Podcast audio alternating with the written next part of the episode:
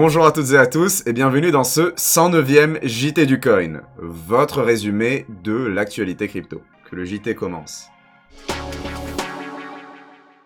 Bon, il y a eu une ascension fulgurante du Bitcoin SV qui mérite d'être traitée.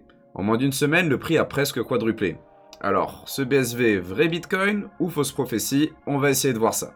Vous vous rappelez peut-être de cette affaire Kleiman où Craig Wright était condamné à verser 550 000 bitcoins à la famille de David Kleiman, son ancien associé en affaires. Si M. Wright a fini condamné, c'est parce qu'il s'est parjuré en août 2019 en présentant de faux documents lors du procès.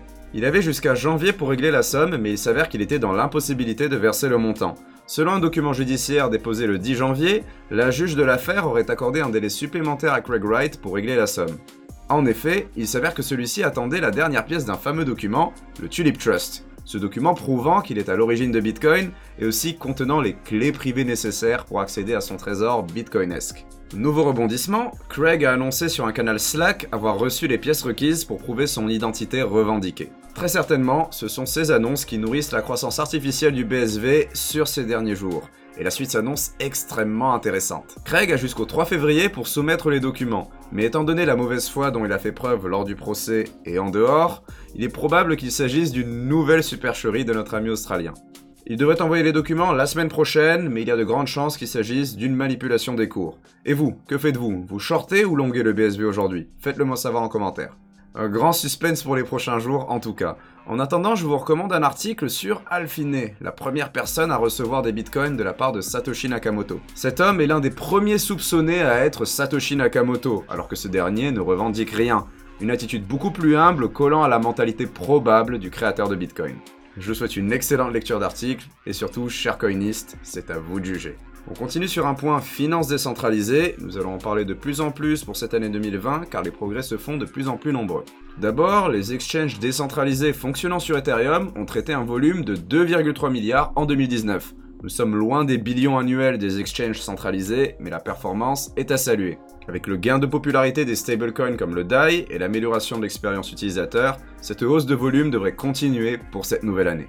Toujours plus pour la finance décentralisée, MakerDAO augmente son taux d'épargne annualisé de 4 à 6%. Le géant de la défi rejoint d'autres acteurs compétitifs comme Fulcrum ou Compound avec ce taux. Ces solutions vous permettent de générer des intérêts tout en préservant le contrôle de vos fonds. La concurrence centralisée propose des taux pouvant aller jusqu'à 10% sur l'année si vous prêtez vos DAI, mais c'est aussi le prix du risque encouru à confier ses fonds à un acteur tiers.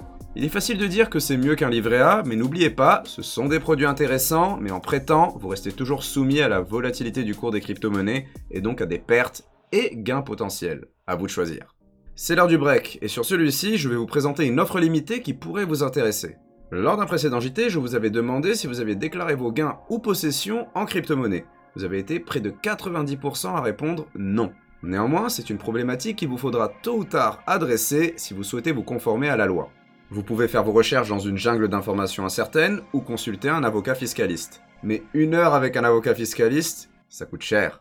Plus cher que notre formation qui traite le problème de la crypto-fiscalité en France sous tous les angles. Les contenus ont été rédigés et revus avec l'aide d'un avocat fiscaliste et ces derniers seront mis à jour en permanence tant que Hakim sera en vie. Je vous en parle car c'est un thème important et aussi car 1. Il y a une réduction de 15% dessus avec le code promo Bitcoin jusqu'à ce soir, jusqu'à minuit, vous avez encore quelques heures.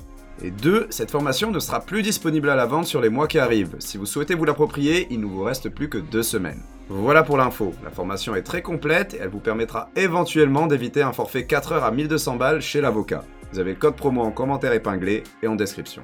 On continue avec les brèves.